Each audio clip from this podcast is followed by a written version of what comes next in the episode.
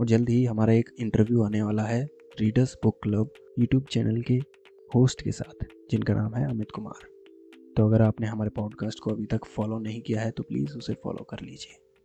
कहानी की शुरुआत होती है जब एनजो फरारी 1908 में, जब 10 साल के थे, तब उनके पिता उनके भाई के साथ उनको एक रेस में लेके गए थे। तब से वे रेस कार्स के दीवाने हो गए और वो अपने पिता से कहने लगे कि मैं बड़ा होकर एक रेस ड्राइवर बनूँगा। और जब फ़र्स्ट वर्ल्ड वॉर शुरू हुआ 1914 में, तब उनको आर्मी में भर्ती किया गया।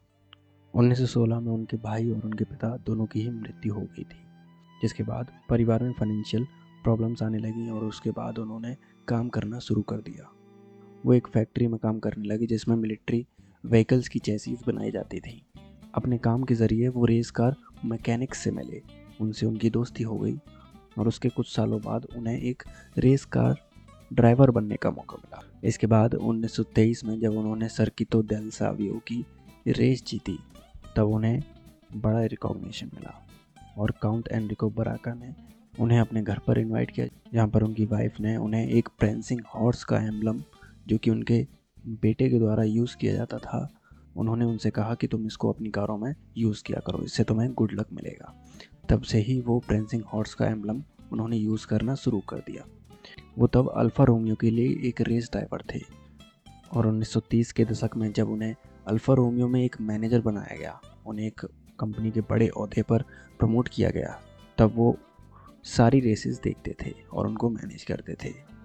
उन्नीस सौ उनतालीस में उन्होंने एक कंपनी बनाई, जिसका नाम था ऑटोआवियो कोस्त्रुजियोनी वो प्लेन्स के मैकेनिकल पार्ट्स बनाते थे और मिलिट्री का कुछ सामान भी।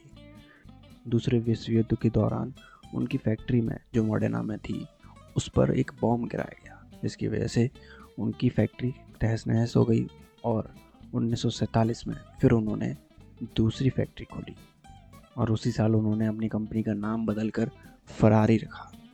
उन्नीस में ही उनकी पहली कार लॉन्च हुई, जिसमें फरारी का लोगो था। उसमें प्रेंसिंग हॉर्स था, पीछे पीला बैकग्राउंड था और उसके ऊपर इटालियन फ्लैग था।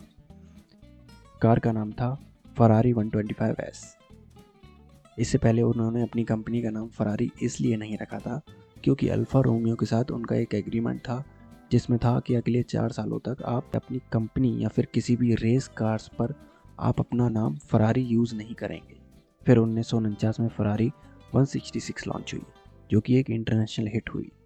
1950 में फरारी ने पहला ग्रैंड प्रिक्स जीता, जो कि मोनेगो में हुआ था। उसके बाद उन्नीस सौ इक्यावन में अल्बर्टो अस्कारी ने first worlds driver championship Ferrari को जिताया। इसके बाद उन्होंने अपने कार्स के पैशन को पूरा करने के लिए एक सब ब्रांड खोला, जिसमें कि उन्होंने थोड़ी कम कीमत वाली स्पोर्ट्स कार लॉन्च की, जो कि V6 इंजन के साथ आती थी, और अभी तक की फरारी की कार्स वी ट्वेल्व इंजन के साथ थी। उन्नीस सौ सत्तावन में इस नई कंपनी का नाम उन्होंने डीनो रखा, अपने बेटे के नाम पर। उनके बेटे अल्फ्रेडो फरारी का देहांत हो गया था 24 साल की उम्र में, जिन्हें दुशेन मस्कुलर डिस्ट्रोफी हुआ था। इस बीमारी में चार साल की उम्र से ही मसल वीक होने शुरू हो जाते हैं। शुरुआत होती है पैरों से, उसके बाद धीरे धीरे ये पूरे शरीर के मसल्स को बर्बाद कर देती है। उसके बाद उन्नीस सौ अट्ठावन में फरारी की टेस्टारोसा आई। सन 1961 के आते आते जब एंजो फरारी ने अपनी वाइफ को एक मैनेजर बनाया अपनी कंपनी में तब उसका विरोध एग्जिस्टिंग मैनेजर्स ने किया, जिसकी वजह से उन सारे मैनेजर्स को एनजो फरारी ने निकाल दिया जिसने विरोध किया था।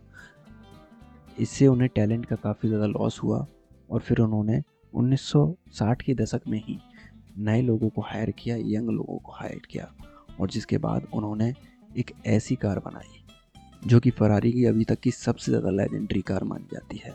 उसका नाम था फरारी 250 GTO और ये केवल उनतालीस कार्स ही प्रोड्यूस की गई थी। 2018 में 250 GTO का ही ऑक्शन किया गया था, जो कि 70 मिलियन डॉलर पर बिकी थी। और ये इसको दुनिया की सबसे ज़्यादा महँगी कार बनाती है। उन्नीस में जब ये कार लॉन्च हुई थी, तब ये सिर्फ़ अठारह हज़ार डॉलर का मिलती थी। और जो भी इसे खरीदना चाहता था, उसे एनजो खुद अप्रूवल देते थे, तभी वो खरीद सकता था।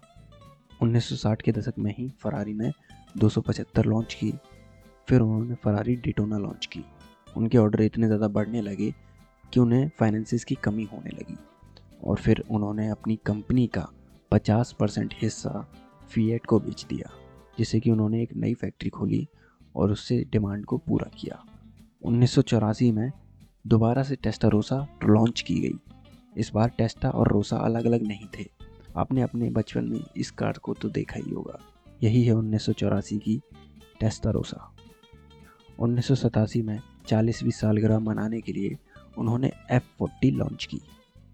सिर्फ़ 400 सौ एफ़ फोर्टीज़ बनाई गई थी, जिसके कुछ महीनों के बाद ही उन्नीस सौ अठासी में एंजो फरारी की मृत्यु हो गई। एंजो फरारी की मृत्यु के बाद उनके बेटे पियरो फरारी ने इस कंपनी की कमान संभाली और पियरो ने जो कंपनी का बचा हुआ 50 परसेंट हिस्सा उनके पास था, उसमें से 40 परसेंट फिर से फिएट को बेच दिया, जिसमें कि अब फिएट के पास 90 परसेंट की हिस्सेदारी थी।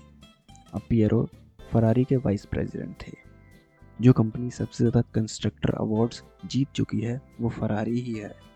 इन्होंने अभी तक काफ़ी सारी कार्स लॉन्च की हैं और सभी एक से बढ़कर एक हिट हुई हैं और फरारी ने 2013 में ला फरारी लॉन्च की। अभी जो इनकी रिसेंटली लॉन्च कार है, वो है एफ़ एट त्रिब्यूटो और ब्रांड फाइनेंस के एनालिसिस को माने तो ये 2014 में सबसे ज़्यादा पावरफुल ब्रांड रह चुका है। और इसके साथ ही सिर्फ़ 11 ब्रांड्स को ट्रिपल ए प्लस रेटिंग मिली थी, जिसमें आते हैं गूगल रोलैक्स और कोको कोला अगर आपको हमारा पॉडकास्ट पसंद आता है तो प्लीज़ हम एप्पल पॉडकास्ट और स्पॉटिफाई पर एक फाइव स्टार रेटिंग दीजिए। और अगर आप हमें यूट्यूब पर देख रहे हैं तो प्लीज़ इस वीडियो को शेयर कीजिए, क्योंकि इससे आप दूसरों को कुछ नया सीखने में उनकी मदद करेंगे। अगले हफ़्ते फिर मिलेंगे तब तक के लिए अपना ख्याल रखें और सीखते रहें।